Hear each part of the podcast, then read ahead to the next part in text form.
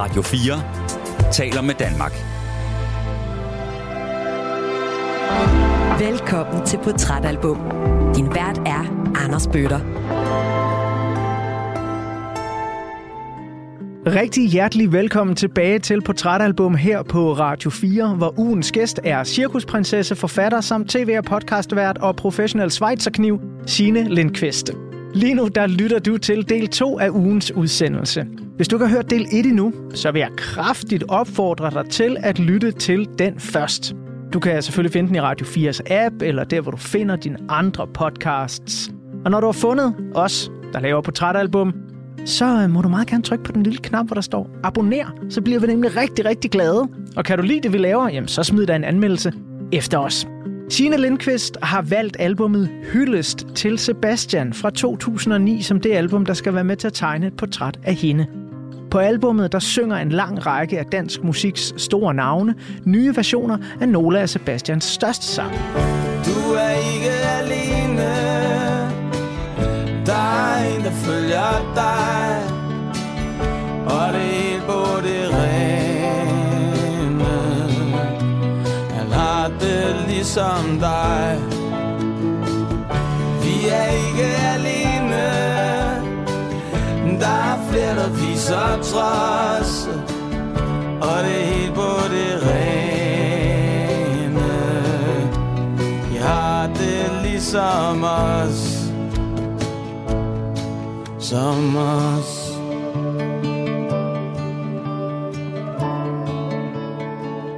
Og her i 2023, der har Sebastian udgivet sit album nummer 34, Hjertedanser.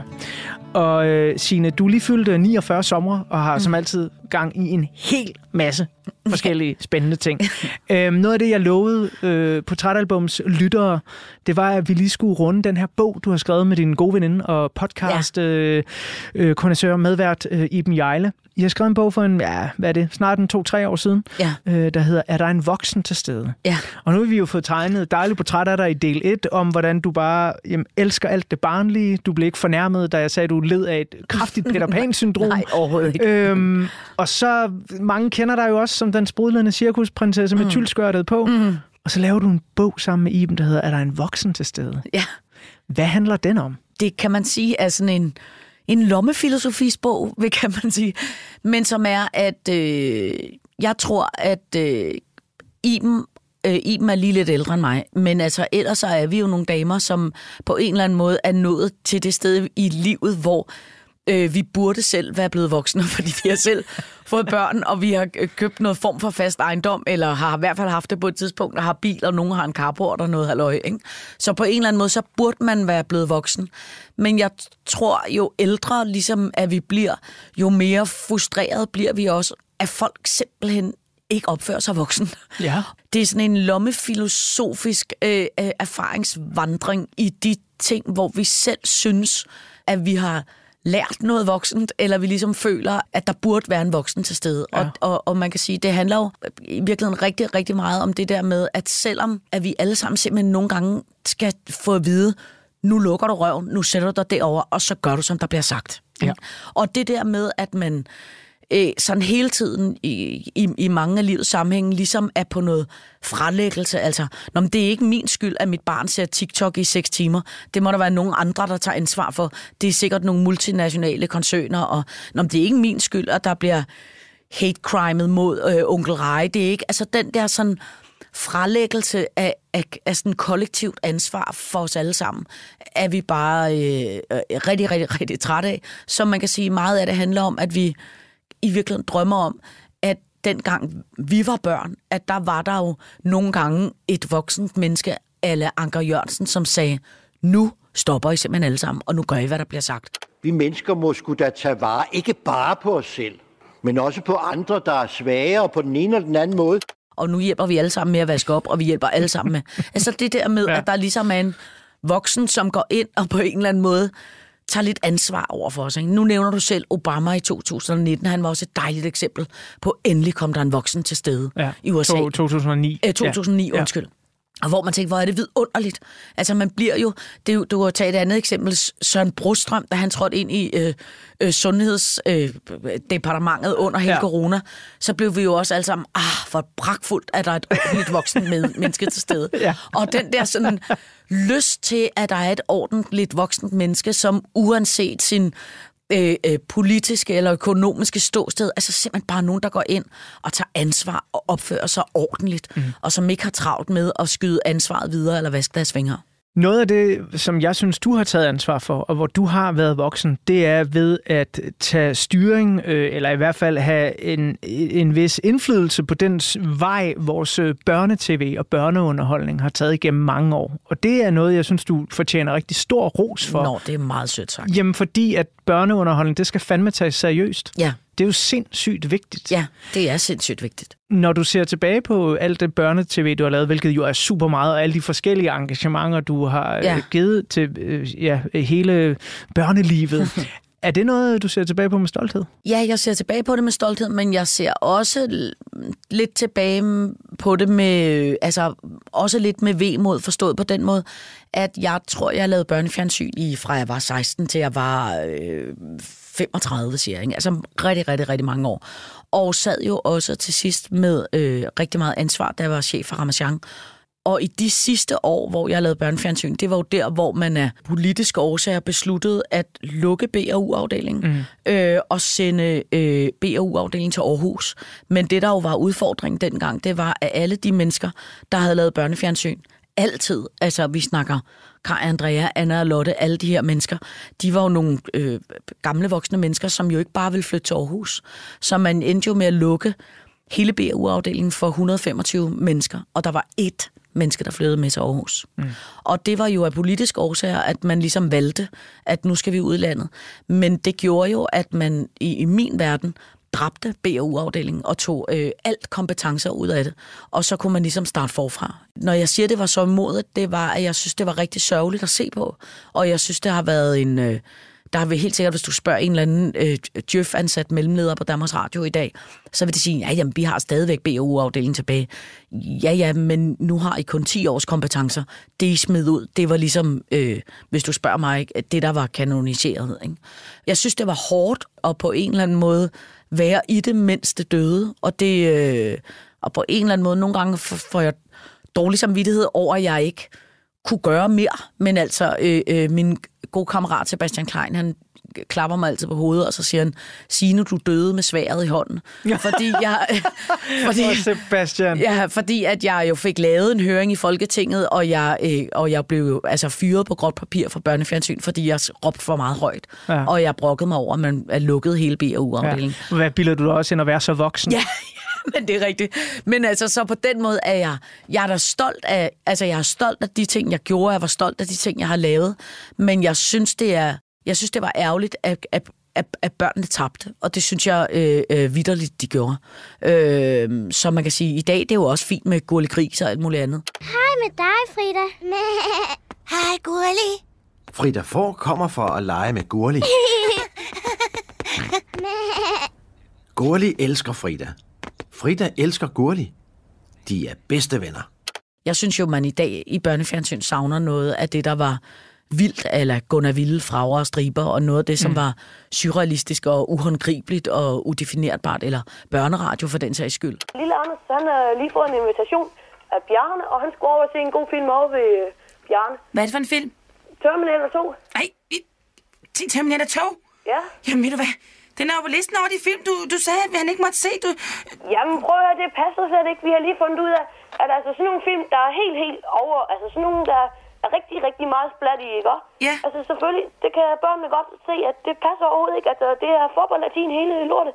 Øh, altså, jeg synes, børnenes, øh, børnenes stemme er gået lidt mere tabt i dag i noget kommercialiseret ting, som, man, som, som jo er lavet primært for at få mange, mange kliks og mange, der ser det og sådan noget, frem for noget, der er kulturbidragende. Men det virker virkelig som noget, du stadig går op i. Altså, dine øjne har været i ild, ligesom ja. du trådte ind i studiet her, men, men i de seneste fire minutter, der har der været eksplosionsbrand, eller Tjernobyl i dine øjne. Men altså, det er fordi, jamen, altså, jeg, har, jeg har, er færdig med at lave børnefjernsyn. Kommer mm. aldrig nogensinde til det igen, og jeg skal heller ikke ud og, og belære nogen om, hvordan man skal gøre det overhovedet. Men jeg synes, at man, når man snakker om det med at være en voksen til stede, så synes jeg, det er vigtigt, at vi at vi, at vi tager ansvar, og jeg synes særligt dem, som er, øh, som er kulturbærende, og det er Danmarks Radio jo rigtig meget, ikke? der synes jeg, det har været, øh, det var en så umodig periode, da ligesom det smuldrede, smuldrede fra hinanden. Det synes jeg var hårdt at se på. Heldigvis er der, er der nogle andre, altså Circus Omarum er jo et dejligt eksempel på, hvordan der så øh, øh, kom noget andet øh, børnekultur ud af det. Øh, så på den måde er der nogle andre ting, der lever videre. Men jeg synes, jeg synes i betragtning af, at, at en femtedel af alle dem, der bor her hjemme i Danmark, er børn så synes jeg, det er rigtig tavligt, at de får så utrolig få penge ud af vores licensmidler, og jeg synes, det er så utrolig synd, at man prioriterer det så lidt. Så man bruger, hvor mange penge man bruger på sport og, og forfledet lørdagsunderholdning og alt muligt andet, så synes jeg, det er en skandale, at man bruger så få penge på børnene. Jeg bliver nysgerrig på, hvad du så i al den her øh, børnekulturbegejstring har givet videre til dine egne børn. Og det øh, skal vi måske snakke om øh, lige på den anden side af lidt af et nummer, fordi på Hyldes til Sebastian, som er det 2009-album, du har valgt, når der skal tegnes et portræt af dig, mm. der ligger der en øh, ret fin ting, som faktisk er lavet af Sebastians egen datter. En øh, sang, der hedder Flyv Lykkefugl. Og når vi nu hører nogle toner fra den, så vil jeg gerne bede dig om, øh, kære lytter, bare at lytte efter med den viden, at det her det er altså er Sebastians egen datter, der synger sin fars sang, for det bliver nummeret bare endnu smukkere af. Hun har taget sig selv og sit liv med sig hjem. Hun har pakket sig ned i en flyvende kuffert og tårne ned, falder som regn. Og folkene kommer, kommer for et stå. Med åbne lammer, for at tage hvad de kan få.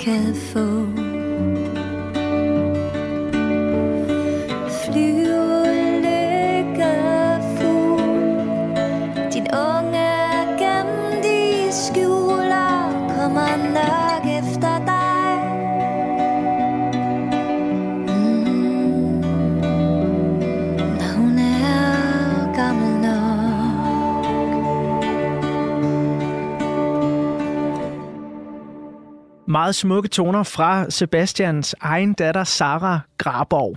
Vi øh, kom til at snakke om øh, børnekultur og børnetv, og øh, der var fantastisk dejlig ild i øjnene på dig, fordi jeg kan virkelig se, at det jo stadigvæk heldigvis er, er noget, du brænder inderligt for. Ja. Også selvom du ikke selv øh, længere laver børnetv. Mm. Du er selv mor nu. Ja. øh, til øh, børn, der næsten ikke længere er børn. Ja, men øh, hun tør er, jeg sige altså, det? Ja, det må du godt, for hun blev 18 for en måned siden, så det er, oh my goodness. det er en stor navlestrangsklipning ja. i de her dage. og har det været meget vigtigt for dig at give en særlig dansk børnekulturunderholdningsting videre til ja. din datter? Ja, det var ekstremt vigtigt, og det har været ekstremt vigtigt for mig på en eller anden måde at... Øh, Altså fordi, fordi hun jo, øh, da hun blev født, der var, havde hun jo hverken sin mormor eller sin morfar. Så jeg tror for mig har jeg på en eller anden måde, har mange af de, øh, hun er jo opvokset i Cirkusomarum, så hendes altså fætter. Ja, men altså, hver sommer har hun jo været med moren på, på, på, på, på gøjlertur hele hendes barndom. Ikke? Ja. Så på en eller anden måde er hendes øh, øh, fætter jo øh, Bamse og hendes onkel er Jacob Rising. Ikke? Jo. Det er jo det, hun er opvokset af. Men jeg synes jo noget af det, der er sådan ret unikt omkring øh, dansk sådan børnekultur, og som jeg på en eller anden måde også og synes Sebastian har, det er lige præcis den der øh, faktisk ret alvorlige tone, at man ja. faktisk kan snakke med børn om virkelig, virkelig alvorlige ting. Men det er vel også, øh, fordi man tager børnene seriøst? Ja, og det er jo, hvis du, der er, findes jo alle de gange, hvor jeg har rejst rundt, dengang jeg lavede børnefjernsyn, øh, der findes jo meget få steder i verden, det er faktisk nærmest kun i Holland og i Sverige, hvor man taler til et barn som om, at at barnet er et rigtigt menneske. Ellers så taler man jo som oftest ned til et barn. Og jeg tror, det er også noget af det, som der har været ret vigtigt for mig i øh, øh, mit liv. Øh, det har været, at jeg kan huske også i, i 2009, hvor vi, vi ligesom var blevet skilt, og jeg boede alene med, med mit barn. Og, og når jeg så har hentet hende fra børnehaven, så øh, griner vi tit af, at hun øh, kommer hjem fra børnehaven, og vi sidder og spiser aftensmad, og så, så siger jeg, hvordan har din dag været? Så siger hun, jo, det har været fint, jeg har været ude og lege en sandkasse og fanget to snegle og noget, det har været en dejlig dag. Så siger hun, hvordan har din dag været? Så siger jeg, den har været røvkedelig at sidde til noget form for seertals gennemgang op i medieanalysen, og så har jeg siddet i noget budget gennemgang, som var så røvkedelig at være. Altså det der med, at man har et at man har et alvor, en alvorlig samtale om også voksne ting. Ja. Og det på en eller anden måde handler ikke om at, at tage barnet ud af det, men det handler om på en eller anden måde at mødes med barnet lige. Og når man kan tale om voksne ting på en lige måde, så kan man jo også tale lige så seriøst om det, når man sidder i dukke og bygger et dukkehus, eller laver et, et puslespil, eller, eller leger med Playmobil, eller hvad fanden filer man nu gør, ikke? Det øh, er jo en del af det at vokse op, at på et tidspunkt, så synes man, at øh, mor og eller far bare er noget af det mest pinlige i verden. Ja. Og jeg tror, det var Christian Let, der engang sagde, at nu havde han lige for første gang oplevet en oplevelse med sit barn, hvor han var blevet den pinlige far. Ja. Og han tog det som et kæmpe privilegie. Han ja. synes bare, at det der, det var bare så fedt, at han havde prøvet det i sit liv. Ja. Jeg er lidt nysgerrig på, om din datter overhovedet har det, fordi hun er vokset op i Circus Sumarum, og hendes mor er cirkusprinsesse. Så, så hvornår er du pinlig, mor? Altså, øh, heldigvis så er jeg altså så sindssygt privilegeret. Man tør næsten ikke sige det højt, fordi man er bange for at jinx det til enhver tid. Ikke? Men øh, altså, selvom min datter er, er 18 år, ikke, så har jeg faktisk stadigvæk og har hele tiden haft et virkeligt tæt og nært forhold til hende, og hun er aldrig blevet teenage og hun har aldrig nogensinde sådan skubbet mig fra mig, øh, som de fleste teenager gør. Og altså, jeg flyttede jo hjemmefra, da jeg var 16, og råbte og skreg, min mor kastede en stol efter hende og alt muligt. Sådan er mit barn aldrig blevet.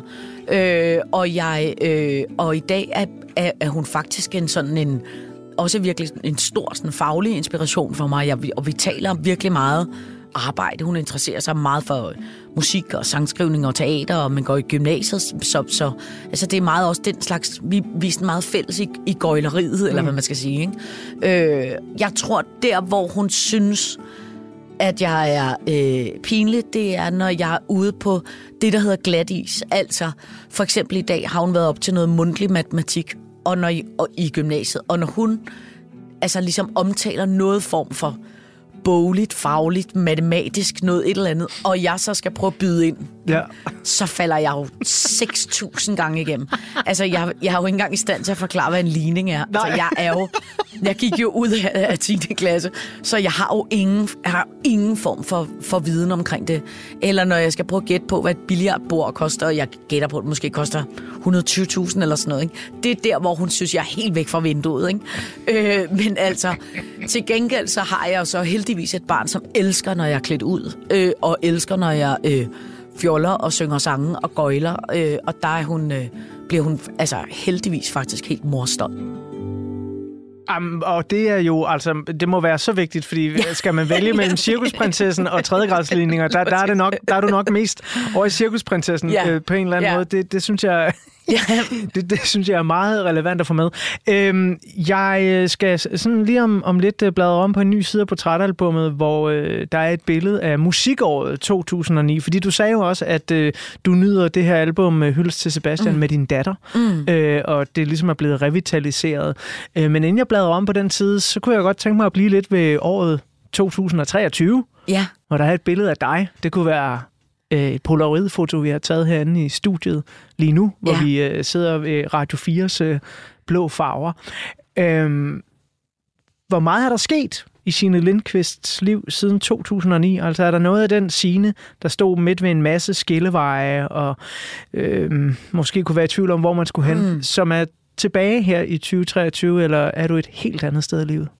Jamen altså, jeg tror egentlig sådan, den største forandring, der er sket i mit liv fra dengang til nu, det er jo, at, øh, at jeg, jeg tror, de fleste mennesker, når de er unge, de har jo den der sådan vævrende øh, øh ungdomsusikkerhed, men også sådan ungdomsild på alting. Øh, og jeg havde ved Gud også travlt i 2009 med at, at, at bevise og præstere og blive den bedste, og øh, var vildt stolt af at føde Ramachan og føde Chef Somarum, og, altså at finde på de der ting, og få dem lavet og gik gennem ild og vand for det. Ikke? Øh, og, men, men samtidig så var det jo på en eller anden måde, det var jo også sådan en hård tid, fordi jeg jo ikke havde dels den øh, erfaring eller selvtillid eller sådan track record i, jeg ved, jeg er, er faktisk ret god til det her, så jeg ved faktisk godt, hvad jeg snakker om. Ikke?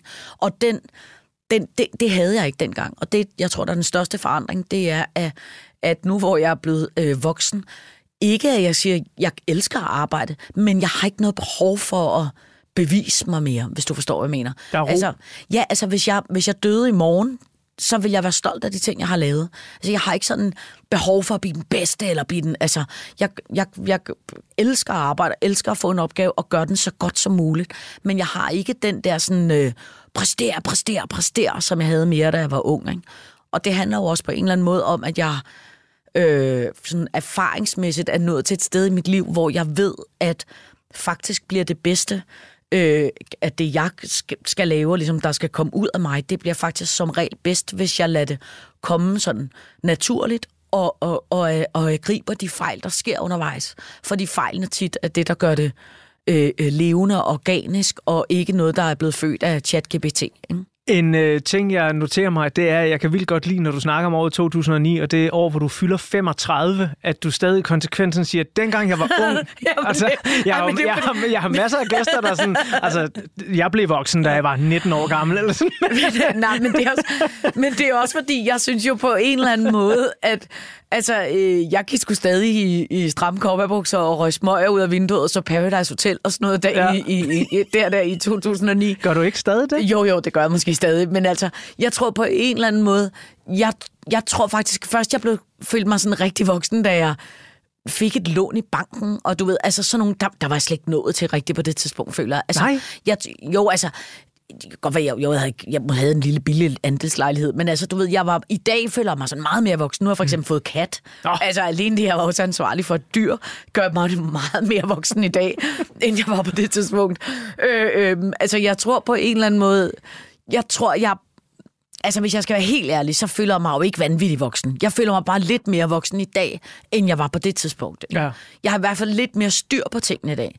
Det er lidt mere sådan tjekket nu, end, end, end, end 2009 var det ikke. Var det sgu ikke særlig tjekket. Nej, nej. Altså. Og jeg, jeg, jeg sidder ikke og smiler og griner, fordi jeg ikke tror på det overhovedet, men det er bare, jeg, jeg, jeg synes, der er noget, der er en fantastisk dejlig energi omkring det der, at du beskriver den tid, hvor du er 35, som, som folk de plejer at beskrive den tid, når de er 17. Ja, altså, men, det er fordi, men det er fordi, jeg, der er simpelthen sådan en, jeg har sådan en kæphest omkring ens liv, ikke? Jeg kan huske, da jeg lavede børnefjernsyn, så startede jeg jo med at lave børnefjernsyn sammen med Kasper Christensen. Ja. Ikke? Og øh, så sagde han altid, at det, det han ville, når han blev øh, voksen, det var, at han skulle være Danmarks mest populære underholdningsvært. Ikke? Og så gik der to år, så lavede han tandbørsten, og så blev han det. Ikke? Shit, mand. Og hvad så? Ja.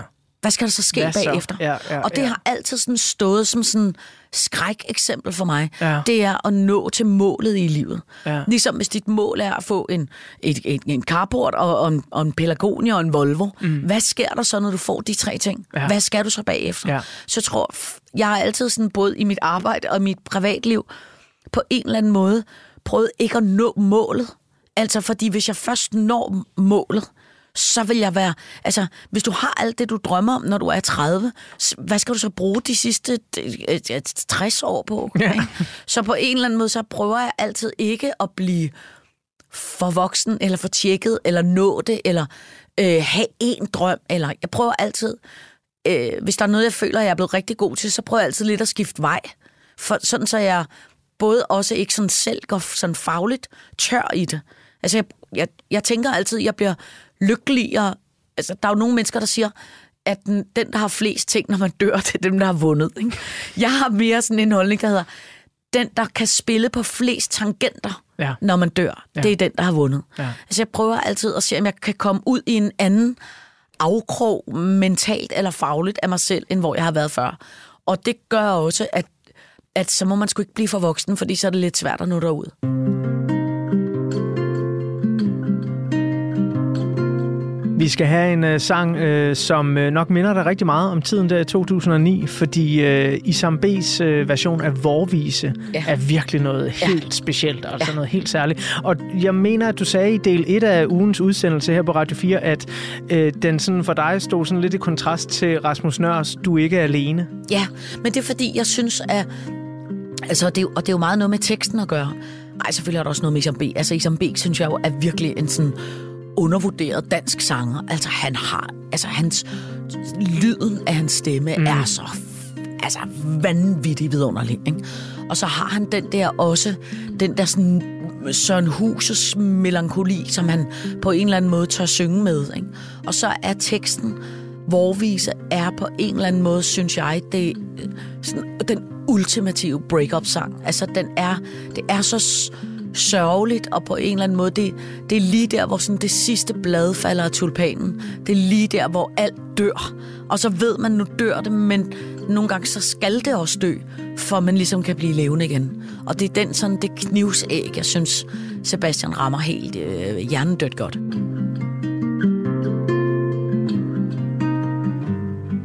Sangen om sol og sirener Våren i eksplosion Alt hvad som lever og forener Og Os nej en egen komposition.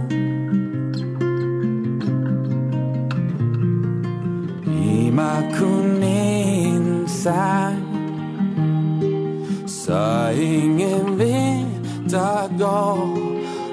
Uden at det minder os om Hvor dejligt det var. Og dejligt du var. Du var så smuk Som en rose Midt i den lyse vår. Jeg var som i konstant narkose. Elskede dig med hud og hår.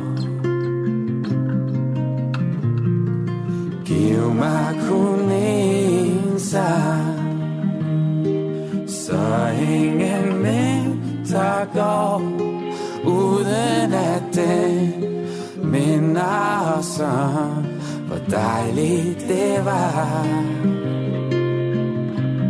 Og dejligt du var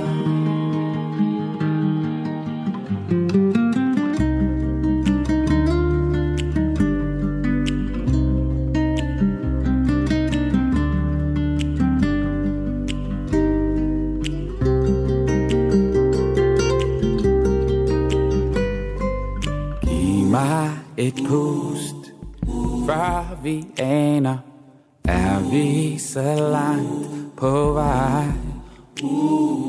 Tiden har lagt helt andre planer. Her får du min forglem mig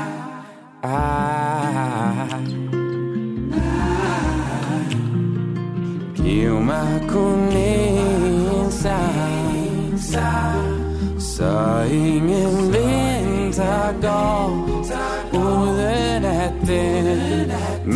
Minder os om Hvor dejligt det var Og dejligt du var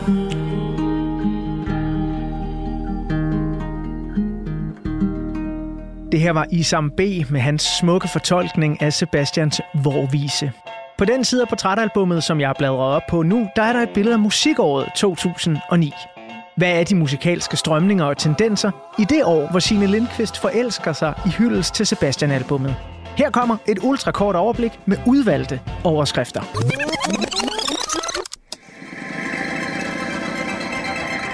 De store kreative albumværker, som havner på de fleste toneangivende musikmagasiners årslister i 2009, kommer fra de alternative indie-pop og rockstrømninger, som kommer til at dominere det årti, vi er på vej ind i. Bandet Dirty Projectors udgiver den kantede Bit Orca, og Animal Collective brillerer med albummet Merryweather Post Pavilion.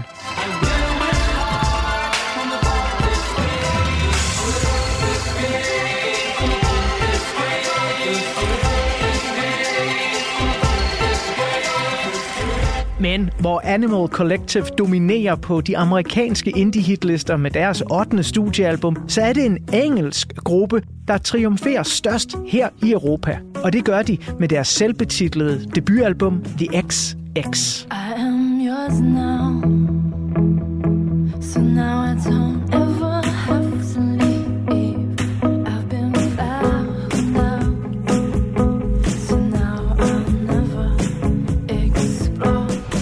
Rockmusik fylder meget let på toppen af hitlisterne.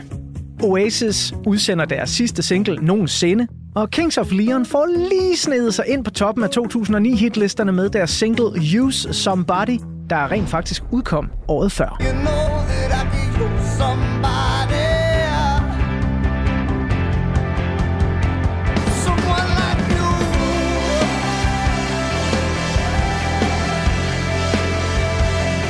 Og ellers så er det pop som Black Eyed Peas og Lady Gaga, der har total dominans. Sange som Boom Boom Pow og den potente Pokerface bliver regulære landeplager.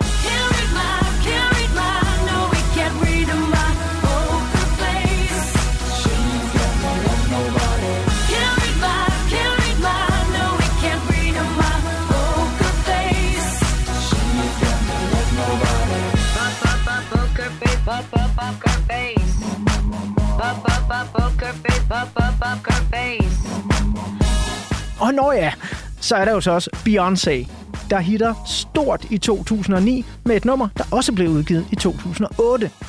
Den trippelte Grammy-vinder, All the Single Ladies, bliver en af nullernes definerende popsange.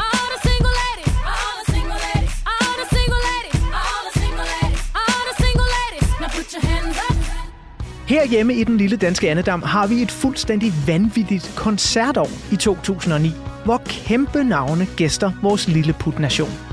Et par udvalgte eksempler er, at vi får besøg af både ACDC, Beyoncé, Tracy Chapman, Britney Spears, Madonna, Coldplay, Metallica, der spiller fem koncerter i Forum i København, og Bruce Springsteen, der giver den hidtil største koncert i Messecenter Herning foran 50.000 mennesker. La lite sia!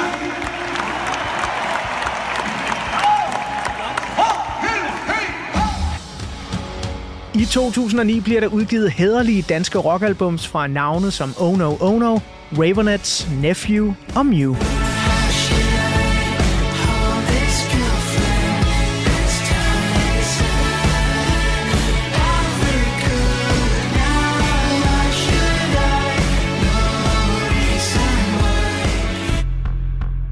Der da Grammy'erne for årets bedste danske musik skal uddeles til Danish Music Awards, så er det poppen, der dominerer totalt. Årets danske gruppe bliver Alphabet, årets mandlige kunstner hedder Rasmus Sebak, og så rydder Medina eller sporet totalt da hendes andet album, Velkommen til Medina, vinder for Årets danske album, Årets kvindelige kunstner, Årets nye danske navn, Årets danske hit, Årets danske sangskriver og Årets danske producer.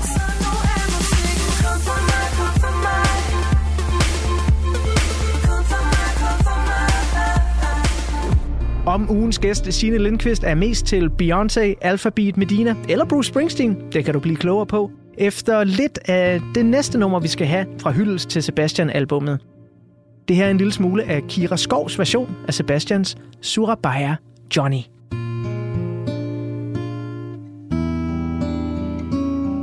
Jeg var ung, endnu ikke 16 du kom fra Bøhm en dag Du sagde, jeg skulle tage med dig Som var den afgjort sag. Og jeg spurgte, hvad du bestilte. Om du sejlede ikke spor Du havde job ved banen. Det var dine egne ord. Men du sagde så meget. Johnny. Og det var bare løgn Johnny.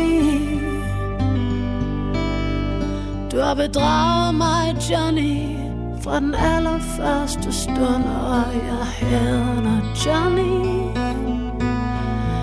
Som nu hvor du står der og griner Tag så den pibe ud af munden Din hund. Så jeg bare Johnny Hvad var piner du mig så Jeg Johnny Jeg er forelsket i dig Så jeg Johnny Hvorfor er jeg så trist du er En egoist Johnny. Men jeg elsker kun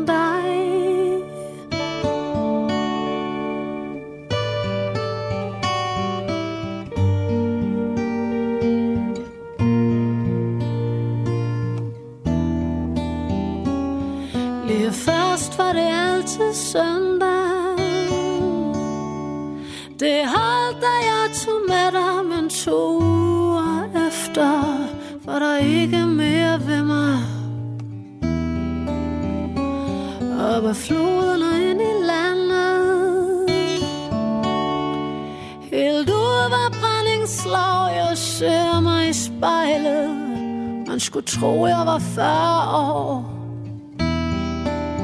Men du blæste på kærlighed, Johnny Og du vil have penge, Johnny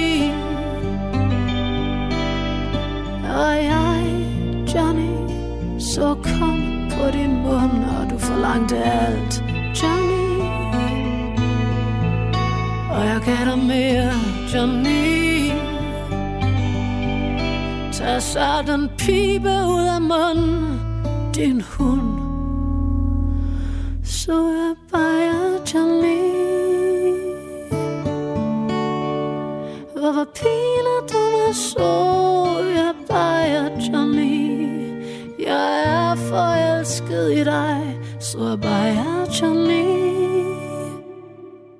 Noget af det, som et rigtig godt coveralbum kan gøre, er jo, at man nogle gange bliver opmærksom på sange, man ikke kendte i forvejen.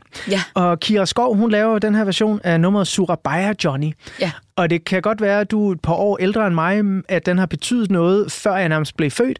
Men jeg kendte overhovedet ikke det her nummer, før. Nej. du sendte mig den her plade. Prøv at høre, jeg kendte heller ikke nummeret, før jeg hørte den her plade.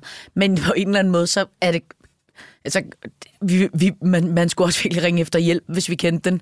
Hvis, hvis du siger, Anders, at han har udgivet sit 34. album. Ja? Altså, ja, han, ja, er, ja. han er jo nærmest kun overgået af en linde, der skriver så mange sange. Ja, altså, man, ja. man, man, men det er jo helt vanvittigt, og det er bare, hvad der er udgivet. Ikke? Prøv Ja. at tænke på, hvor mange han har liggende derhjemme. Jamen, det er helt sindssygt. I, i skrivebordskuffen. Det er helt sindssygt. Men igen, øh, tilbage til en pointe, du havde tidligere med, at- at Sebastian jo virkelig skriver meget en til en. Ja. Altså, han skriver virkelig sådan, altså, øh, med et slidt udtryk, tingene som de er. Ja. Øh, og, og her der er det bare sådan, Johnny han er et røvhul. Ja, ja, Og det- ja, det får Johnny at ja, vide. ja, ja. Men, men, det, men det er faktisk meget... Jeg synes faktisk, det er en lille smule atypisk Sebastian-nummeret, fordi han, det på en eller anden måde... det er også sådan lidt et surt nummer. Ja. Og, det, og, det, og, det, og der, er mange, der, der er mange, der siger, at Sebastian ikke nødvendigvis Altså, han også er lidt sådan sur privat. Mm. Øhm, altså, ikke, jeg har aldrig nogensinde mødt ham. Men det er der mange, der siger, altså den der, man tænker, det er sådan en sød, dejlig bamsefar, man bare kan lægge sig trygt ind i og fortælle om alle sine problemer. Og så vil han lytte på en altid og gå ud ja, og lave en kop ja. te med honning. Ikke? Ja. Sådan tror jeg ikke, han er som menneske. Nej. Og på en eller anden måde, så, så, så tror jeg faktisk mere, han er som den her sang. Ikke? ja, det kan sgu godt være. Men øh, nu fik vi jo lige en overflyvning af 2009's øh, musik, øh, og jeg lovede lytterne, at du skulle svare på, hvad er det Beyoncé, Alphabet, Medina eller Bruce Springsteen? Jeg er der... helt klart en Medina B. Velkommen til Medina. Det må have været en kæmpe tid for dig, for det er jo et kæmpe album, det her. Ja, Velkommen til Medina. Ja, altså, øh, jeg tror, jeg var, altså, jeg tror, jeg var fan altså, øh, fra starten af. Ja. Altså, jeg synes, hun er altså vanvittigt dygtig. Altså, jeg synes, hun er ekstremt undervurderet. Altså, Hvad, hvad er det, Medina, hun rammer sådan lige præcis i dig? Altså, øh, Medina rammer præcis faktisk det, som Sebastian også kan, synes jeg, som er, hun siger tingene, som de er. Altså, øh, øh, altså bare at, at, at, at sige, jeg er måske lidt en stripper for dig, jeg stripper gerne mine ord for dig. Altså, du ved, bare, altså, og så et kvæd, der hedder Velkommen til Medina. Altså, det er, det er genialt skrevet, synes jeg. Altså, virkelig genialt. Jeg er måske lidt en striber for dig Jeg striber gerne mine ord for dig Lad mig danse op og ned af scenen for dig For jeg blotter gerne mine ord for dig Det nummer kan jeg huske, hun skrev, der hedder Jalousi. Mm. Øh, jeg kan huske den dag, det kom. Øh, altså, jeg tror, uden, uden pjat, jeg tror, jeg hørte det 200 gange den aften. Altså, jeg hørte det som i konstant. Altså, jeg synes virkelig, virkelig, virkelig, hun skriver fedt. Jeg er ligeglad, jeg er ligeglad Jeg ved, jeg burde stole på, du virkelig har mig Ikke ligeglad, ikke ligeglad For jeg føler, hun er mere spændende end mig Øh, og jeg synes på en eller anden måde, hun har, hun har også sådan en... Det kommer ligesom bare ud. Ja. Øh, og det er... Jeg, jeg er, jeg er jo virkelig meget sådan et øh, svisken på disken menneske. Ja. Altså det der med, hvis tingene er for kringlede, og det er for meget alt muligt, så jeg, jeg tror simpelthen hverken, jeg har tålmodighed eller intellekt til at gennemskue det, Nej. hvis det er for avantgarde-agtigt. Det er, der- ret, det er ret sjovt, du siger det der, for, fordi det, altså noget af det, jeg holder mest af i Medinas musik, det, Ja. det er det selv samme. Ja. At det er en til en, altså jeg elsker dig, jeg hader dig, øh, Ja, fuck dig, lige øh, præcis, og så videre. lige videre. Øh, men det er også det, der, øh, sådan, hvis den kommer over, for mig nogle gange kan blive simpelthen for meget, hvor jeg sådan, put dog et filter på det. Ja, jeg, ja. jeg, jeg kan huske, at jeg Ja. gik og shoppede et eller andet sted inde på strøget, da hun havde udsendt øh, det her nummer, hvor øh, kvædet går, øh, fuck, jeg synes, det er synd for dig. Ja, ja. Og jeg kan huske, at jeg stod der og kiggede på tøj og var sådan, hvad fanden? Og jeg, jeg ja. vidderligt, altså ikke, ikke Ja. for at genere nogen, jeg troede Gramsespektrum var tilbage. Ja, ja, ja. Altså fordi jeg Ja. synes simpelthen, det blev næsten komisk, Ja. fordi det var så meget en til Mm, en. Ikke? mm. Altså der var, der var intet filter, der var intet avantgarde over det. Ja.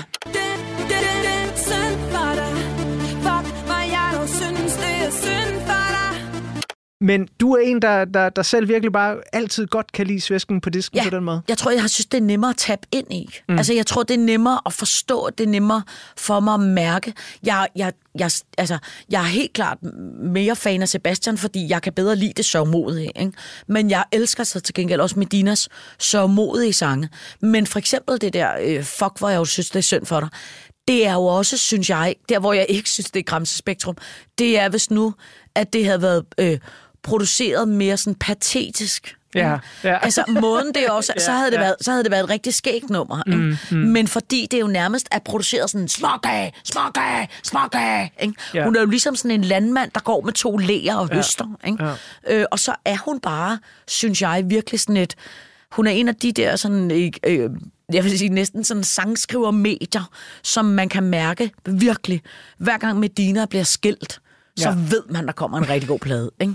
Altså, og, det, og det er jo virkelig tavligt at sige, men, man, men det, det er jo bare en af dem, hvor man, hun har tydeligvis sådan en kæmpe kanalisering fra hendes egen følelser igennem noget sangskrivning, og så kommer der altså bare nogle sange, som går durk lige i hjertet. Jamen altså, øh, Ekstrabladets øh, ansvarshavende chefredaktør Knud Brix var herinde og fortalte om et af hans favorit øh, kunstnere, der hedder Bright Eyes, og sagde, at han håbede altid lidt på, at øh, Conor Roberts, øh, der står bag Bright Ja. Eyes, øh, han havde fået sit hjerte knust, fordi så skrev han bare bedre sange. Ja. Øh, så han håbede faktisk lidt, at han gik og havde det helvede til, Ja. når han udgav en ny Ja. plade. Ikke? Altså, øh, men jeg, jeg tænker jo nu, nu tænker jeg, at Medina har haft nok hjertesår. Det, jeg tænker, Ja. der sker nu, det er nu har hun jo fået små børn, så nu tænker hun bliver lidt i, de kommer lidt mere følsom hjørne. Ja, ja. Som jo oftest er det, der sker for damer, når de får børn. Så bliver man så følsom.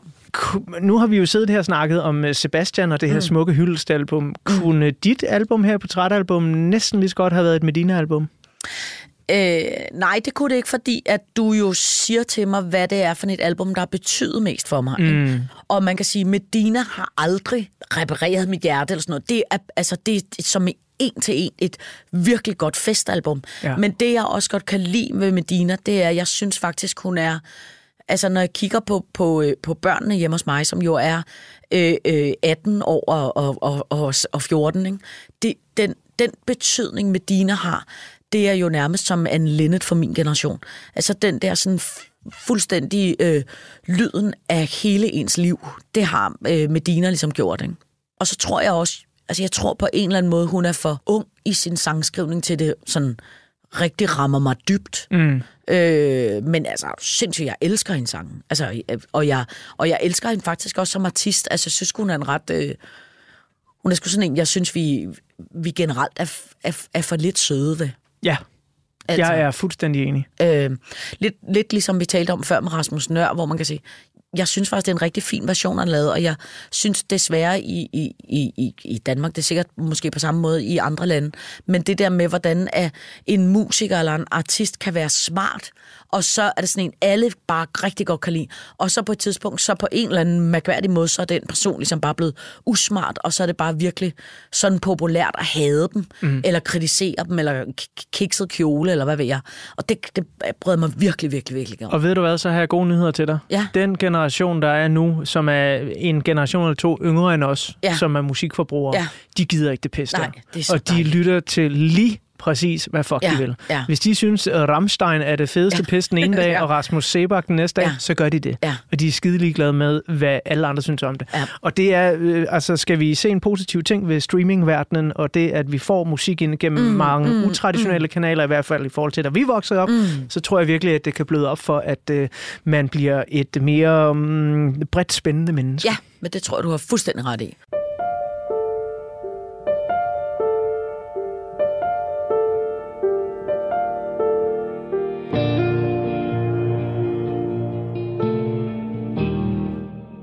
Vi skal øh, desværre allerede snart til at klappe portrætalbummet i for denne gang. Vi går selvfølgelig ud på et øh, smukt nummer.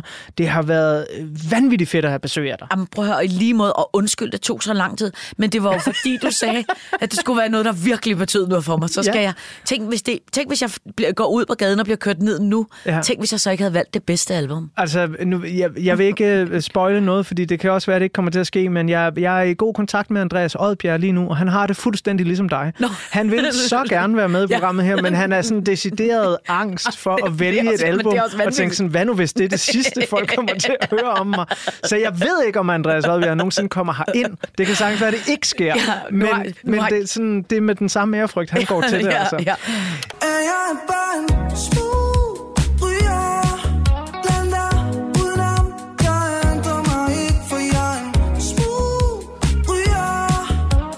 Signe, nu har vi snakket om, hvor du var i 2009. Vi har fået nogle gode beskrivelser af, hvor du er i 2023, og mærket, hvordan du stadig brænder for børneunderholdning og børnekultur helt generelt, også selvom du måske ikke længere er aktivt udøvende, mm, eller hvad du skal kalde det. Men 49 nu. Ja. De store 5-0 lige Ja. om lidt. De venter. Og hvor så hen af? Jamen altså, øh, jeg vil faktisk sige, at de sidste øh, øh, sådan to år efter corona, der har jeg været, øh, der har jeg faktisk været ret sådan øh, øh heldig og privilegeret, føler jeg, at ligesom komme ud af øh, bare at lave fjernsyn. Altså, og, og, og, og på en eller anden måde været i stand til ligesom at lave sådan et genreskift for mig selv, så jeg i dag øh, ikke laver fjernsyn, men laver rigtig meget øh, øh, traditionelt gøjl på øh, øh, teatre og scener rundt omkring, og så selvfølgelig mit øh, øh, dejlige, vidunderlige makkerskab med Iben. Øh, så på en eller anden måde, så har jeg, synes jeg, været i stand til at få mig selv et andet sted hen, hvor jeg plejer at være. Og det er jeg vildt glad for, og vildt stolt af, og, og er i stand til at betale min husleje, og, og komme ordentligt tid i seng, og ikke dør af stress og alt muligt. Så på den måde øh, kan jeg mærke, at den hylde, jeg er på lige nu, er jeg vildt glad for, og det kommer jeg til at, har kommer jeg til at stå i nogle år endnu. Det er vi mange, der er glade for i hvert fald. lige måde. Ja, og øh, vi skal selvfølgelig gå ud på... Jeg, synes, jeg ved ikke, om det er en selvfølge, men jeg synes, vi skal runde af med øh, Mads Langers udgave af Stille før storm. Ja. Fordi det er sådan en smuk, afrundet fortælling, der bare kan et eller andet helt særligt. Ja. Hvad betyder det nummer for dig? Jamen altså, det er jo, synes jeg, et af... Altså, man fristes jo næsten til at lige sige Lis Sørensens, ikke? Men Mm. det ved jeg godt, man ikke skal sige. Altså, men det er jo, synes jeg, et af de smukkeste øh, Sebastian-numre nogensinde, ikke? Og på en eller anden måde, så synes jeg også, der er en ting omkring Sebastian, og særligt sådan et nummer som det her, som er sådan ret udansk forstået på den måde, at det er meget storladent. Ikke? og det er virkelig sådan noget, som man aldrig må i Danmark, men som jeg elsker. Ikke? Elsker store strussefjer, og tæppet går for, og høj hat, og altså den der sådan, der er sådan noget svung i tingene. Ikke? Øh, der har man altid sådan i Danmark, er jeg ro på. Øh, ikke? Og der, det, det er også noget det, jeg synes, Sebastian Sange kan, at det har den der sådan volumøse øh, storhed i sin, øh, i sin sangskrivning, som jeg holder virkelig meget af. Ikke? Og så på en eller anden måde, så øh, øh, altså, synes jeg jo ikke, jeg er ikke sådan egentlig nødvendigvis sådan, sådan en speciel hardcore fan af Mads Langer, men lige det Mads Langer gør her, det er det, det, er det Mads Langer gør sygt godt. Og der må man bare simpelthen sige, den der... Øh, øh, altså en følsom stille mand og en guitar, det, det, øh, der, der gør han altså noget helt øh, fænomenalt godt. Og igen den der øh, kombination af, som jeg holder virkelig meget af, det der med, at det, hvis man siger, det er barnligt og, og, og alvorligt. Altså, det er ligesom ikke er barnligt barnligt, men det ligesom har sine kontraster. Ikke? Det er ligesom ikke ost med ost, det er ost med rugbrød. Og på samme måde synes jeg også, at den her version er det der meget storladent nummer, og så er Mads Langer gør det sådan helt tyndt og sprødt og enkelt. Det er en vidunderlig kombination, synes jeg. Signe Lindqvist, tusind mange gange tak, fordi du Jamen, kom. Tusind tak, fordi jeg måtte. Det var så dejligt, og tak for tålmodigheden. det var da bare så lidt, altså.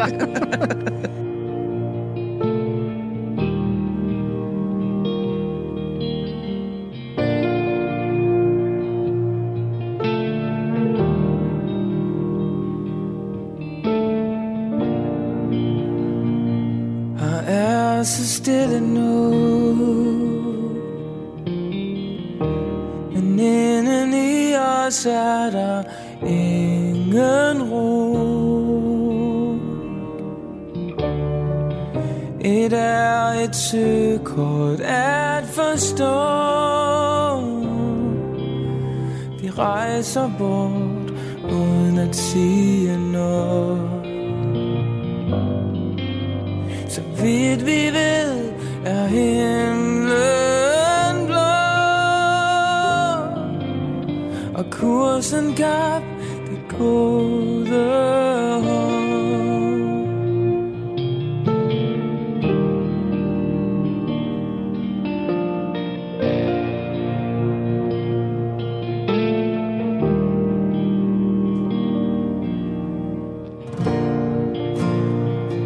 Her er så stille nu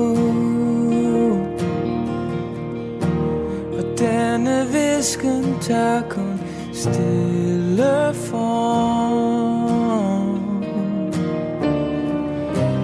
Ligesom stillhed før en storm Er sikker på, at råbet bliver enormt mm. Så vidt vi ved, er her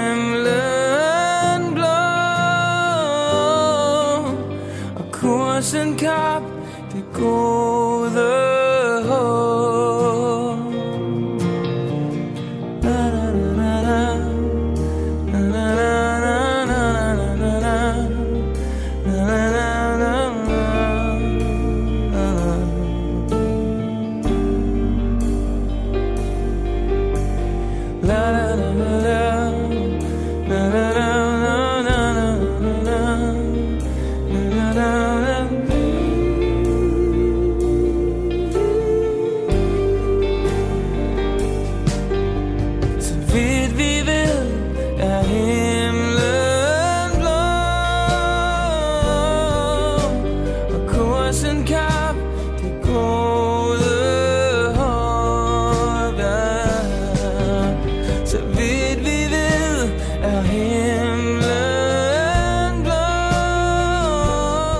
portrætalbumets sidste side, der står der som altid, at portrætalbum er produceret af Tiny Media for Radio 4. Mit navn er Anders Bøtter, og sammen med lyddesigner Emil Germod og redaktør Michelle Mølgaard Andersen, vil jeg gerne sige mange gange tak, fordi du har lyttet med. Der er flere portrætter fra programmet her, hver fredag kl. 17 til 19 på Radio 4, eller lige der, hvor du finder dine podcasts. Og når du har fundet os, så må du som sagt meget gerne trykke på den lille knap, hvor der står abonner. Man skal.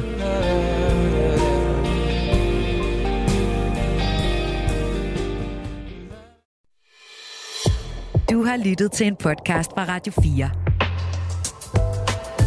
Find flere episoder i vores app, eller der, hvor du lytter til podcast. Radio 4 taler med Danmark.